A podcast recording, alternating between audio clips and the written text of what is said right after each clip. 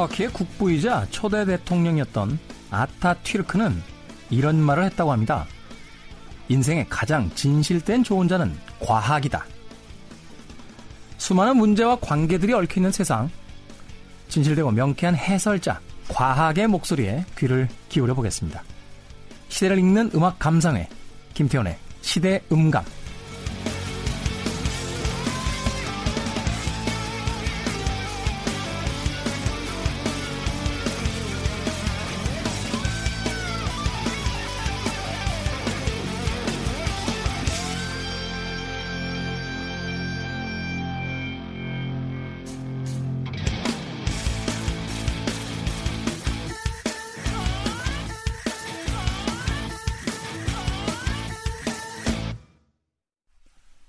김태훈의 시대 음감 3부 시작했습니다. 아, 매주 토요일에는 1, 2부가 방송이 되고요. 어, 일요일에는 3, 4부로 나뉘어서 방송이 됩니다. 주말에는 라디오 통해서 들으실 수 있고요. 어, 평일에는 팟캐스트 통해서 역시나 아, 거의 무삭제 감독판, 네. 일명 홍수영 PD의 디렉터스 컷 어, 방송을 들으실 수 있습니다. 뭐 방송으로도 즐겨주시고요. 시간대를 놓치신 분들은 또 이 팟캐스트를 통해서 어, 많이 예, 들어주시길 부탁드리겠습니다. 자, 지난 2부에 이어서 오늘 3부도 과학을 기가 막히게 부연 설명해주는 시간, 과기부 파터 원종호 대표님과 함께 합니다. 안녕하세요. 안녕하세요. 네. 인생의 가장 진실된 조언자는 과학이다. 이 이야기 어떻게 생각하십니까? 아주 적절한 말이라고 생각을 합니다. 아, 그렇습니까? 네. 어떤 의미인 거죠? 어, 저 같은 경우도 처음에는 물론 이제 과학이 재미있어서 관심을 가지게 됐지만 사실 인류의 역사를 돌이켜 생각을 해보면 우리 인류는 그 기본적으로 속아온 역사거든요. 네. 그러니까는 증명되지 않은 것들 그리고 내가 뭐 할 수 있다, 내가 볼 수 있다 이렇게 주장되는 것들 그런 것들을 그냥 믿고 거기에 때로는 돈도 바치고 건강도 잃고 음. 이 지금까지 이제 과학이 충분히 발달되기 전까지는 늘 그렇게 살아왔던 거고요. 네. 근데 과학이 발달되고 또 우리 대중들에게 알려지면서는 어, 판단과 결정을 함에 있어서는 항상 과학적인 증거를 필요로 한다. 네. 증거가 없는 것은 주장일 뿐이고 이런 어떤 그 어, 변별력을 키워주는 면이 분명히 있는 것 같아요. 아, 그렇군요. 예, 그 이종모 관장님인가요? 네네 서울시립과학관 관장님이시죠. 네. 쓰신 칼럼을 한번 본 적이 있는데 네.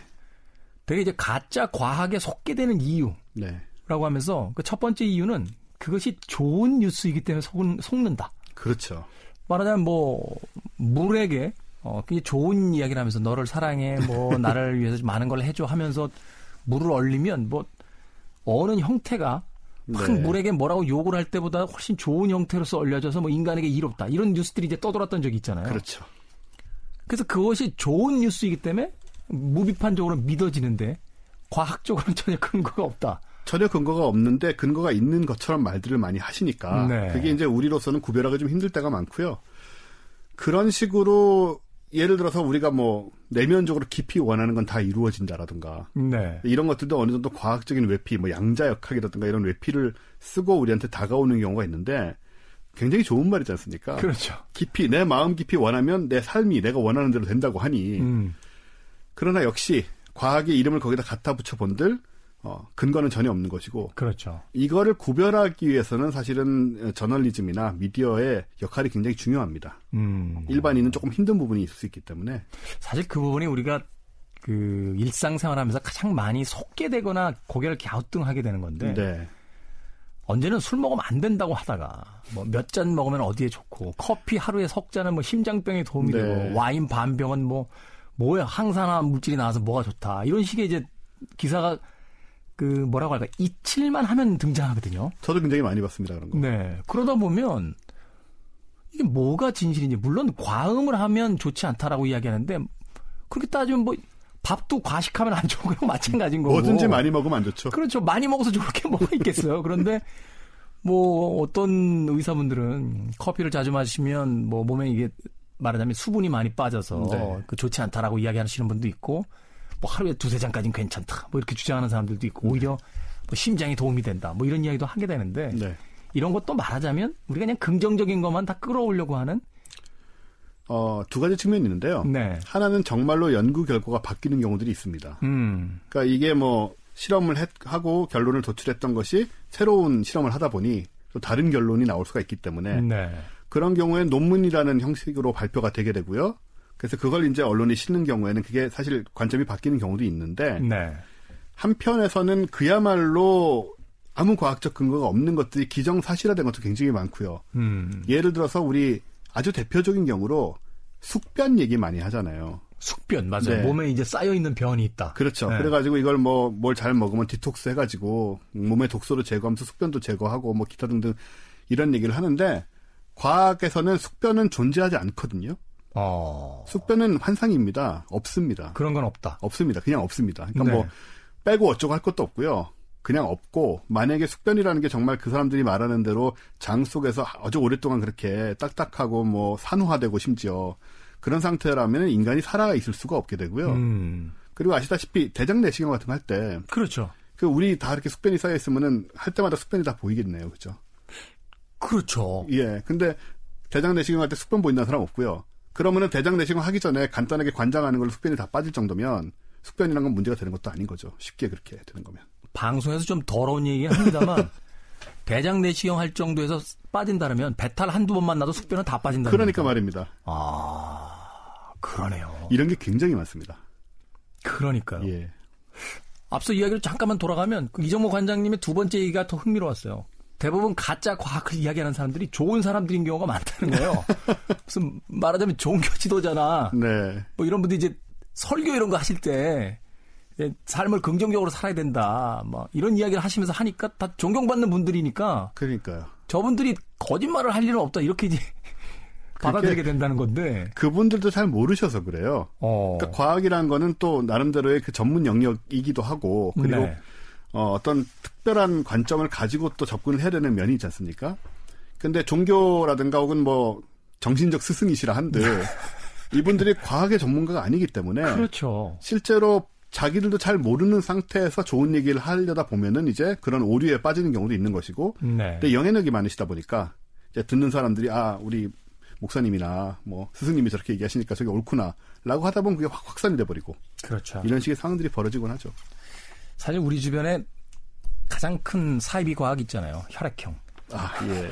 네 가지 혈액형으로 인간을 모두 다 구분짓는. 정말 많이 얘기하는데도 여전히 너무 뿌리가 깊어서 그러니까요. 사라지지 않습니다. 이제 잘난해도 잘난해도 계속 자라는 사마귀처럼 어, 네. 이 혈액형에 대한 어떤 맹신은 정말 대단한 것 같습니다. 그러니까요.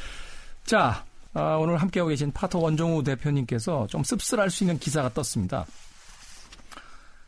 아, 초등생들을 대상으로 설문조사를 했는데, 과학자를 장래 희망으로 꼽는 아이가 1990년에는 25.5%, 4명 중에 1명꼴로 있었는데, 네.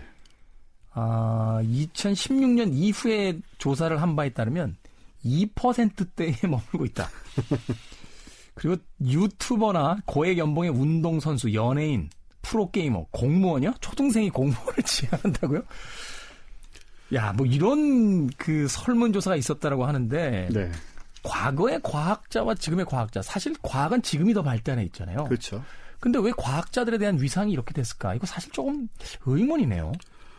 어, 그러게 말입니다. 이렇게까지 낮을 줄은 몰랐는데, 네. 낮을 거라고 짐작은 하고 있었지만, 이렇게 된 이유가 뭐 여러 가지가 있겠죠. 사실, 1990년 뭐 이럴 때만 해도 25.5%가 과학자를 추구했다는, 그때만 해도 우리나라에 뭐 다른 업계, 소위 뭐, 프로게이머가 존재했다거나, 네. 혹은 연예인, 유튜버 뭐 이런 것들이 이렇게 눈에 확 들어올 때는 아니잖아요. 그렇죠. 그러다 보니까는 초등학생 같은 경우에는 이렇게 넓은 세상을 못 본 측면도 있고 음. 어떤 의미에서는 음. 근데 지금은 미디어가 너무 발전했으니까 초등학생들도 사실 우리 초등학교 때 그 애들이 아니지 않습니까 이제 그렇죠. 예. 네, 지금 6학년들은 제가 보기엔 그 이런 얘기까지 하긴 좀 그렇군요. 네, 장가가도 될 정도의 그 의식 수준을 가지고 있는 것 같아요. 네. 예 뭐 정신적으로 육체적으로 전부 다 성숙해 있는 경우가 많기 때문에 그렇기도 하겠거니와 그 다음에는 과학이라는 것이 가지고 있는 매력이나 장점이나 가능성을 전달하는 데 실패한 거죠. 음. 한편으로는 뭐 초등학생은 좀 낫겠습니다만은 아시다시피 어렸을 때 과학을 좋아해도 중고등학교 되면 다 싫어하거든요.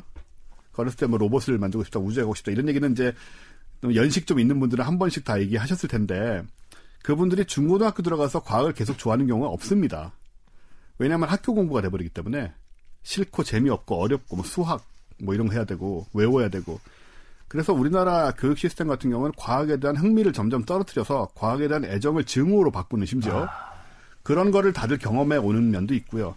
근데 초등학교 때는 그래도 좀 나아야 되는데 네. 초등학교 때 지금 2.59%면 중고등학교가 되면 몇 퍼센트가 될까 하는 우려가 좀 생기는데 이런 거는 좀 안타깝죠. 과학이란 것에 대한 어, 매력이 얼마나 대단한데 예, 그거를 여전히 우리가 못 살리고 있다. 예, 그런 아쉬움이 있습니다. 예전에 이런 책이 있었어요. 교과서가 죽인 명작들. 네. 굉장히 뛰어난 작품들도 네. 교과서에 들어가는 순간 그렇습니다. 아무도 안 본다는 거거든요. 네. 아이들 때 그 흥미로웠던 과학의 세계를 학교의 어떤 교육 체계 안에 집어넣으면서 그것을 단순한 이해 암기 쪽으로만 네. 몰아가니까 과학에 대한 어떤 순수한 흥미라든지 호기심 너무 떨어져 버린 게 아닐까 하는 생각도 그러니까요. 들고 또 한편에서는 그런 의미에서 이제 원 대표님처럼 이 과학계 스타들이 좀 많이 나와야 된다고 생각하는 게 아이들 입장에서는 사실 유명해지고 싶고 스타가 되고 싶은 꿈이 가장 큰 밑바닥이 있잖아요. 있죠. 그러면서 본다라면 어떤 분야에서 유명한 분들이 굉장히 많이 나온다라는 것 자체가 그 분야를 홍보하는 가장 좋은 일이 되지 않을까 하는 생각이 듭니다. 네. 앞으로도 좀 열심히 해주시길 부탁드립니다. 쑥스럽습니다. 자, 이번에 나눠볼 과학 이야기는요. 미세 플라스틱입니다. 저희들 자랑 좀 할까요? 어, 최근에 방송통신위원회 방송 대상에 KBS 다큐멘터리 플라스틱 지구, 네, KBS 스페셜이죠. 플라스틱 지구가 대상을 예, 받았습니다. 프로그램을 잘 만든 것에 주는 상이니까 자랑스럽기도 합니다만 네. 한편에 생각하면 씁쓸한 게 아, 지구가 플라스틱으로 오염돼 가고 있다라는 것을 주제로 다룬 프로그램에 네. 대상을 수여했다는 것은 사실은 그만큼 이 문제가 우리가 다시 한번 짚어봐야 될 만큼 심각한 문제다라는 네. 것을 인정해 준 게 아닌가 하는 생각이 들거든요. 예. 어떻습니까? 우리가 흔히 그 미세 플라스틱이 뭐 바다를 오염시키고 있다라는 이야기를 하는데 저희들이 사실 그런 추상적인 이야기보다 최근에 그 동영상 사이트라든지 뉴스를 통해서 본 몇몇 그 장면들이 떠올라요. 바닷거북이 코에 그 스트롭, 우리가 빨대라고 아, 하죠. 그게 박혀 있는 모습을 보고 나서 그걸 뽑기 위해서 막 인간들이 그 바닷거북이를 이제 잡아놓고 그걸 제거해주는 장면이 그 나오기도 했었고 음. 죽은 고래 배를 갈랐더니 그 뱃속에서 무려 20kg가 넘는 플라스틱이 쏟아져 나오고. 네, 저도 봤습니다. 이런 그 영상을 접할 때마다 정말로 심각한 수준에 온 게 아닌가라는 생각이 드는데 오염의 수준이 어느 정도 있고 그 속도는 또 얼마나 빨라지고 있는지 좀 이야기 좀 해주시죠. 지금 굉장히 심각한 상황이고요. 일단은 뭐 플라스틱 같은 경우는 일반 플라스틱이 있고 미세 플라스틱이 있을 텐데 네. 일단 일반 플라스틱부터 생각을 해보면 제가 며칠 전에 봤던 음, 사진 중에 바다에 보면 마리아나 해구라고 네네. 바다에서 가장 깊은, 깊은 뭐 2만, 메, 2만 메타가 넘는다고 하는 그 밑바닥에서조차 플라스틱들이 발견되는 미세도 아닌 2만 미터 밑에요? 예, 만, 만 2천 미터 정도 됩니다. 1 2 미터. 네. 그 밑바닥에 플라스틱 조가리들이 찍힌 겁니다. 거기까지 들어가 있는 거죠, 이게. 가라앉아서. 사람도 못 들어가는 데 아닙니까? 사람도 못 들어가죠. 무인 잠수정 되게 집어넣고 그렇죠. 이러는 데잖아요. 엄청난 이제 압력 압력이 때문에. 있기 때문에. 그렇게 생각하면 물론 이제 우리가 그동안 남극해, 북극해 이런 데 다 플라스틱이 가 있는 걸 알고 있었는데 뭐 연하는 말할 것도 없고요. 이렇게 생각하면은 지구상의 모든 바다의 모든 곳에 플라스틱이 다 있다라고 생각을 하시면 될 것 같고, 그러니까 어디에 사는 생물에게도 플라스틱이 영향을 미칠 수밖에 없는 것이고, 어, 플라스틱 폐기량이 어, 2015년 기준으로 연간 플라스틱 폐기량이 2억 7천만 톤인데요. 네. 연간 생산량이 2억 8천만 톤이니까 거의 비슷합니다. 거의 재활용이 안 되고 다 그렇죠. 버려진다는 얘기 거의 다 버려진다는 얘기입니다. 우리나라 같이 재활용을 나름 하려고 하는 나라도 있지만 그렇지 않은 곳도 많기 때문에 그래서 사실상 매년 만들어지는 플라스틱이 그대로 다 버려진다라고 생각하시면 비슷합니다. 오, 이건 예. 플라스틱이 어마어마한 양으로 쓰이잖아요. 우리 삶에서. 제가 사실은 집에서 밥을 이렇게 시켜 먹는데요. 네. 꼬박꼬박 쫓아오는 게 그 종이 그 용기에 플라스틱 뚜껑, 플라스틱 그렇죠. 수저, 뭐 이런 것들이거든요. 비닐. 네. 근데 그 모든 것들이 다 그냥 폐기가 된다. 거의 다 폐기가 되고요. 그리고 육상에서 해양으로 흘러 들어가는 플라스틱도 800만 톤 매년. 800만 톤이요. 네. 800톤도 아니고 800만, 800만 톤이요. 톤입니다. 세계 참치 포획량은 매년 650만 톤이니까 참치를 우리가 사 먹는 것보다 잡아 먹는 것보다 어, 쓰레기가 육지에 있던 플라스틱 쓰레기가 바다로 흘러 들어가는 양이 훨씬 많습니다. 이것만 따져도 굉장한 거죠. 그러니까 우리가 그 참치 전문점 집에 가서 그 주방장님 자리 앞에 앉아가지고 이렇게 좋은 소리 몇 번 하고 이렇게 공짜로도 좀 먹고 이러면서 그 참치를 뭐 좀 이렇게 배부리 먹을 때가 있잖아요. 네. 그러니까 인간들이 그만큼 플라스틱을 바다에다가 버리고 결국 그게 이제 돌아서 돌아오면 어느 날인가는 우리가 참치 회식을 하는 것만큼 인생에서 플라스틱을 먹고 있다 이렇게 생각해 볼 수 있는 거네요. 그렇죠. 근데 참치는 사실 회보다 훨씬 많이 쓰이는 게 통조림이죠. 참치캔. 그렇죠. 저 아침에 먹고 왔는데. 예, 참치캔을 먹는 양만큼의 플라스틱이 단지 육지에서 바다로 흘러 들어가는 양만 그만하다는 거고 버려지는 양은 그것의 뭐 수십 배에 달하는 것이고요. 아, 이게 뭐 양이 어마어마하군요. 어마어마하고 그럼에도 불구하고 줄이기가 굉장히 어렵죠. 왜냐하면은 가공하기 쉬운 원료이고 플라스틱이 예, 뭐 석유 라인 데서 나오기 때문에 그리고 가격이 싸고 싸죠. 여러 가볍고 어. 여러 가지 장점이 있다 보니까 이거를 줄이게 되면은 이제 어떤 문제가 생기냐면 환경은 좀 나아질 수 있겠지만 우리가 당장에 쓰고 있는 이 물건들의 가격이 다 올라가게 됩니다. 지금 그렇겠죠. 플라스틱으로 쓰고 네. 있는 금속 대신 플라스틱으로 사용한다거나 나무 대신 플라스틱으로 사용하는 것이 전부 나무나 금속으로 다시 돌아가야 되지 않습니까?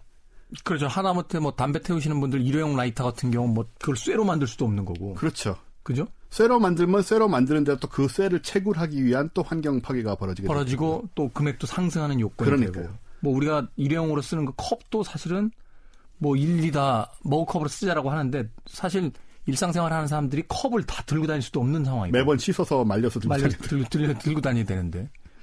그러니까 우리의 라이프 스타일 자체를 완전히 바꾸지 않는 이상은 거의 방법이 없다라고 봐야 되는 거네요. 방법이 사실상 없고요. 근데 그나마 큰 플라스틱들은 어떻게든 뭐 줍던지 뭐 어, 최근에 몇 년 전에 그런 얘기도 나왔었죠. 바닷속에 어떤 저 그물 시스템 같은 걸 만들어 가지고 네. 쓰레기가 모이는 곳에서 이거를 다 회수할 수 있다. 어느 정도. 그 이제 뭐 오션 컨베이어 시스템이라고 해서 그 바닷물이 도는 네네. 일정한 방향이 있으니까 그렇습니다. 길목을 차단해서 거기서 모으자. 그렇죠. 이렇게 그런 된 거죠. 네. 네네. 그런 식으로 큰 것들은 어떻게 조금이라도 회수할 수가 있는데 지금 얘기되는 미세 플라스틱이란 거는 어, 5mm 이하의 것들이거든요. 5mm 이하요. 예, 5mm 이하에서 뭐 나노미터, 마이크로미터 이렇게 가는 것들이니까 이런 거는 사실상 우리가 어떻게 뭐 걸르거나 줍거나 하는 게 전혀 불가능합니다. 쉽게 우리가 상식적으로 이야기하면 그물코를 5mm 이하로 만들어야 그게 그렇죠. 걸러진다는 얘기인데 예, 그, 그렇게 만들 수는 없잖아요. 만들 수 없죠. 그리고 그물은 또 플라스틱으로 만들어야 되지 않을까요? 그런 거는. 그러네요. 예. 그러니까 이런 문제가 생기는데 이것도 물론 우리가 뭐 일상생활에서 나, 어, 미세 플라스틱이란 걸 쓰진 않으니까 다 이제 그렇게 버려진 플라스틱 조각들이 분해돼서 작아진 거거든요. 그뭐 물결 안에서 이렇게 잘리고 그렇죠. 뭐 찢어지고 하면서 조그맣게 변해들어가는 예, 거 또 자외선에 노출. 노출되고 그러다 보니까 이게 해변가에 특히 많이 생깁니다. 왜냐하면 물결도 있고 자외선도 있기 때문에. 밀려오잖아요. 네. 그게 조금씩 조금씩 쪼개져 가지고 이제 점점 작아지는 건데, 어, 그러다 보니까는 특히 미세 플라스틱이 많이 발견되는 곳들이 그 천일염. 천일염이요? 네. 왜냐면 염전이라는 곳이, 바닷물을 그러네요. 그렇죠. 바닷물이 들어왔다가 이제 나갔다가 하면서 여기에 이제 미세 플라스틱 조각들이 이제 섞이게 되는 경우인데 전 세계 모든 천일염에서 미세 플라스틱 조각이 다 나옵니다. 우리나라는 좀 나은 편이에요, 그나마. 예. 그러니까는 좀 옛날에 무슨 뭐 천일염에 뭐가 섞인다 어쩌고 이런 얘기만 나온 적이 있었는데요. 네. 예, 지금 이 미세 플라스틱 같은 경우는 사실 골라내는 것도 거의 불가능하기 때문에 다시 말씀드리지만 한국은 좀 낫습니다, 그나마. 아, 예, 오히려 유럽이나 이런 데가 더 심하고. 음. 그래서 우리는 이런 식으로 우리가 플라스틱을 사용한 이후에 미세 플라스틱이 계속 만들어져서 지금 사방에 퍼져 있는 상태이기 때문에 네. 어 이거는 지금 굉장히 연구가 아직도 좀 부족한 분야기도 하고요. 또 문제가 하나 있었어요. 뭐냐면 이게 얼핏 딱 보기에 굉장히 안 좋을 것 같았으니까 몸에 그렇죠. 느낌상. 어 그래서 2016년 여름에 스웨덴의 웁살라 대학에서 이 연구를 한 것이 뭐냐면 어, 미세 플라스틱을 먹은 물고기의 움직임이 둔해지더라. 음. 그래서 천적에게 쉽게 잡혀 먹히더라는 연구 결과를 논문에 실었습니다. 네. 그 유명한 사이언스지에 네. 게재를 해서 이걸 통해서 이제 아 미세 플라스틱 과연 나쁘군 이렇게 얘기가 돌다가 이 실험이 조작된 걸로 밝혀진 거예요. 참 이상한 케이스인데 네. 어, 데이터가, 실험 데이터가 공개를 안 돼서 거기에 지적이 있었고, 그 다음에 실험 수행에 대한 의심이 생겼고, 그 다음에 웁살라 대학의 자체 조사 결과 논문이 조작된 것으로 확인이 돼서, 어떻게 보면은 그 미세 플라스틱의 위험성을 일깨우려는 마음이 급한 나머지, 음. 혹은 뭐 공적을 세우려는 마음이 급한 나머지, 어, 과학의 원칙을 저버리는 행위를 해버린 겁니다. 만약에 그 논문이 거짓이었다라고 발표가 되면 많은 플라스틱을 생산하는 회사들이 거 봐라. 그, 그, 바로 그거죠. 거짓말이다. 그런 거 없다. 플라스틱에. 거꾸로 되는 거죠. 그래서 그런 일이 실제로 벌어진 거고요. 네. 그래서 결과적으로 미세, 미세 플라스틱 문제를 그 미궁 속으로 어, 빠뜨리고 어, 자칫 실험은 거짓이고 미세 플라스틱의 유해성이 증명되지 않았다라는 점이 팩트로 그냥 굳어질 가능성이 있죠. 참. 예, 이런 무리수가 또 있었습니다. 플라스틱을 둘러싼 문제도 이제 지구 환경과 인류의 생존이라는 단순한 틀을 넘어가서 이제 기업들 간의 어떤 이익 추구라든지 여러 가지가 이제 맞물려 있기 때문에 네.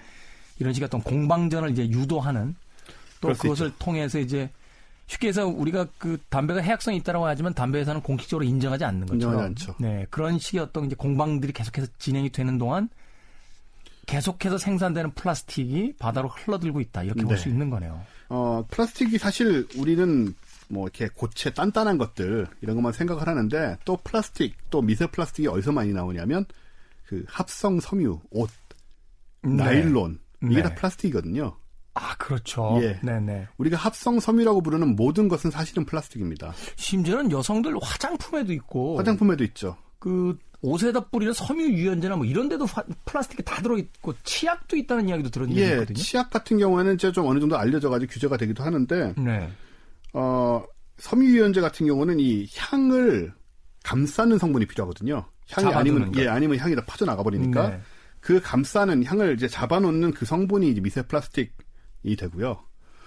어, 그리고 옷 같은 경우에 우리 보풀 날리고, 네. 면 옷이 아닌 한 뭐 화학섬유 이런 옷들가 그냥 뭐 버려지는 그 양도 굉장히 많지만 보풀 날리고 뭐 이런 것들조차도 미세 플라스틱을 만들어내기 때문에 그 양을 다 따지면 정말 어떻게 이거를 어떻게 줄이거나 뭐 규제할 방법이 어디까지 있을까라는 생각이 안 들 수가 없죠. 예전에 그 폴 뉴먼이라는 배우와 스티브 맥퀸이라는 배우가 나왔던 그 타워링이라는 영화가 있었어요. 쉽게 얘기해서 그 고층 빌딩에 이제 불이 나서 그 불을 끄기 위한 이제 사투를 벌이는 영화인데 거기서 소방대장으로 나오는 그 스티브 맥퀸이라는 배우가 이런 이야기를 아마 했던 기억이 있습니다. 그러니까 현대의 소방 기술로는 몇 층 이상이 되면 불을 잡을 방법이 없는데 네. 인간들은 끊임없이 위로만 올라간다. 그러니까 플라스틱이라는 재료가 만들어진 것까지는 좋은데 이것을 우리가 분해시키거나 혹은 다른 해결 방법은 가지지 못한 채 만들어내는 기술만 있다라고 해서 그것을 끊임없이 만들어낸 것에 대한 지금 어, 대가를 치러야 되는 게 아닌가. 사실은 어떤 신소재를 개발하고 어떤 물- 물건을 이제 만들어낸다라면 그것을 다시 그 원상으로 돌릴 수 있다거나 아니면 무해한 상태로 해결할 수 있는 기술이 같이 개발이 돼야 그 소재를 아무런 위험성 없이 쓸 수 있는 건데 네.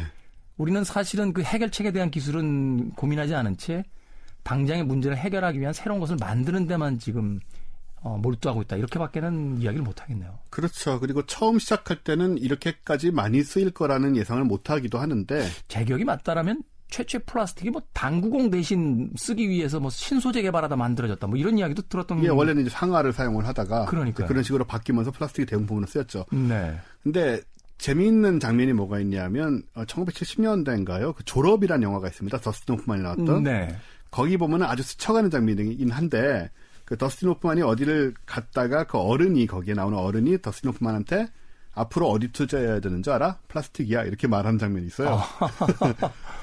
그 얘기는 그때만 해도 플라스틱이 지금처럼 지금처럼 많이 쓰이진 않았다는 느낌을 하나 주고요. 50년 전만 해도. 네. 그리고 어떤 사람들은 플라스틱이란 것이 앞으로 지금 우리가 경험하는 것처럼 거의 세계를 지배하다시피 할 정도로 많이 퍼질 거란 거를 그때 감을 잡은 사람도 있구나. 네. 그런 느낌을 그 영화에서 또 주더라고요. 음. 근데 실제로 좀 그렇게 돼 있는 상태고, 어, 그래서 말씀하신 것처럼 이런 걸 만들 때 처음부터 대책을 강구했으면 좋았겠으나 또 우리 인류가 뭔가를 만들어 나가는 방식이 당장에 돈이 되고 음. 당장에 팔아 먹을 수 있는 그런 것들을 만들어내는 것이지 그 대책은 대책을 세운 데는 참 부족한 존재 아닙니까 우리가? 그렇죠. 예, 그런 상황이 지금 이제 소위 백파이어 해가지고 음. 지금 다시 이제 돌아와서 어, 역습을 하는 거죠. 씁쓸하네요. 어, 제가 즐겨 인용하는 이야기 중에 그런 이야기 있습니다. 아, 한 영화에서 나왔던 대사인데 인간은 포유류가 아니다. 아, 인간은 바이러스다. 어떤 포유류도 자기가 살고 있는 생태계를 파괴하지 않는다. 라고 하는데 그냥 바이러스 정도가 아니라 지구 입장에서 본다면 거의 암 수준이 아닐까. 심지어는 뭐 저희가 2부에서 이야기 했었습니다만 이제 우주 탐사를 통해서 이제 우주로까지 나가겠다라고 하는데 아, 전 우주적 입장에서 보면 이제 전이 되는 거죠. 그렇죠? 예, 우리, 스- 우리 스스로 이런 얘기를 하면서 참 씁쓸하게 웃어야 된다는 현실이 좀 아쉽네요. 그래서 지구를 뭐 생명체로 보는 시각도 있고 가이아 이론 이런 것들 네. 물론 뭐 그렇지는 않겠습니다만은 어떤 말씀하신 대로 지구 전체 생태계를 보- 놓고 봤을 때 인간이 끼, 끼치고 있는 해악은 정말 이루 말할 수 없이 크고요. 그래서 최근에는 이제 지구가 뭐 인터스타 같은 영화도 그런 거지만은 지구가 너무 오염되거나 문제가 생기면 우린 지구를 버리고 딴 데로 가자 음, 이런 얘기를 하는데 물론 살기 위해서는 어쩔 수 없지만 그런 한편에 생각해 보면은 그러면은 지구에 살고 있는 다른 생명들은 어떡하라는 얘기인가? 그러니까. 우린 버리고 가는 거잖아요. 이렇게 만들어 놓고. 결핵균이 그렇대요. 어, 그 숙주가 죽으면 몸 밖으로 나온답니다. 그러니까 참. 음, 말씀하신 대로 이제 우주에 우리가 전이가 된다라고 생각을 했을 때 우리가 과학 기술이 충분히 발전하지 못해서 우주에 널리 퍼지지 않는 걸 바래야 되는 것인지 네. 참 이런 말씀을 참 듣고 나면은 정말 좀 씁쓸할 수밖에 없는 상황이죠. 우리의 과학의 방향이 좀 다시 고민돼야 되는 게 아닌가 하는 생각이 듭니다. 아, 2부에서 우주 탐사에 대한 그 강대국들의 여러 가지 어떤 이야기를 했었는데 그 어마어마한 예산들이 어쩌면 새로운 식민지를 개발하기 위한 그 산업 쪽에 투여되는 것보다 지금 살고 있는 곳을 살리기 위한 방법으로 돌아서야 되는 게 아닐까라는 생각도 하게 되고 그런 문제 제기도 많이 있죠. 그런데 누군가 그런 이야기를 하더군요. 그런 방법은 돈을 만들어주지 않기 때문에 네. 투자되지 않을 것이다. 그렇죠. 라고 감기에 걸리지 않는 완치약이 왜 없냐라고 했더니 감기에 계속 걸려야 제약회사들이 약을 판대요. 에볼라 바이러스가 아프리카에서 창궐할 때도 왜 약이 없냐라고 했더니 만들 수 있지만 아프리카에서 그 약을 살 만한 소비자들이 없기 때문에 그래서 백신을 개발하지 않는다라는 이야기를 들었을 때 과연 인간이라는 존재가 아, 선한 존재인지에 대해서 어떤 원초적인 질문마저 던지겠습니다. 우리가 생활 속에서나마 네. 그 플라스틱에 대한 폐해를 조금이라도 줄여나갈 수 있는 부분들이 있다라면 뭐가 있을까요? 우리가 뭐 다 아는 내용들이죠. 일회용 쓰지 않는 예, 거. 일용 쓰지 않고 그리고 폐기 같은 거 제대로 하고 그러니까 뭐 그 재활용품 따로 버리고 그리고 가급적이면 아무튼 뭐 내가 쓰는 건 내가 들고 다닌다 이런 관점인데 그것도 사실 쉬운 일은 아닙니다. 그죠? 생각만큼 쉬운 일은 아니고 그리고 어떤 분도 이런 얘기 하시더라고요. 이게 정말 맞는 얘기인지 모르겠는데 텀블러 그런 거다 플라스틱으로 만드는 거 아니냐. 차라리 종이컵 쓰는 게 낫지 않느냐.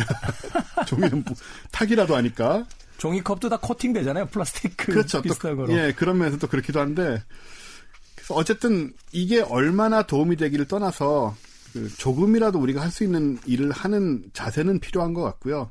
그리고 다른 데서도 제가 이 토론을 하다 그런 얘기를 들었는데 이런 얘기를 우리가 계속 해야 된다. 끊임없이. 예, 당장에 지금 대책이 안 보인다 하더라도 계속 하다 보면은 또 새로 우리가 새로운 기술들이나 이런 것들 해결할 수 있는 어, 방법들을 찾아내는 그런 이 힘으로써 축적이 된다라는 그런 부분도 중요한 것 같습니다. 네.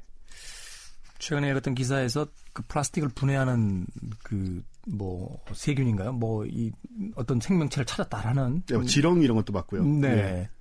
보기도 했었는데 그런 연구가 좀 활발히 좀 진행이 됐으면 하는 바람입니다. 자, 아, 재미있는 과학 이야기, 음, 과학을 통해서 우리 삶에 대한 질문을 던져보는 시간, 과기부 2부에서 3부까지 파터 원종호 대표님과 함께했습니다. 고맙습니다. 대표님. 감사합니다. 음악 들으면서 3부 어, 마무리하겠습니다. 음, 월이라는 애니메이션 아마 기억나실 겁니다. 어, 지구는 거대한 쓰레기 하치장으로 변해 있고 어, 지구인들이 없는 그곳에서 홀로 쓰레기를 치우는 한 로봇에 대한 아, 애니메이션이었습니다. 역설적에도 이 영화 속에서요. 어, 주제곡이나 주제곡으로 나왔던 음악은 음, 에디트 피아프의 La Vie en rose였습니다. 장밋빛 인생이라는 음악이었는데 이 곡 들으면서 3부 마감합니다. 4부에서 뵙겠습니다.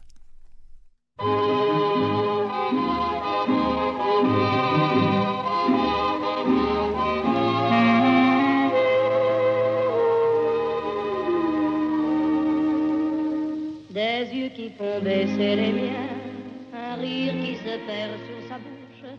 Voilà le portrait.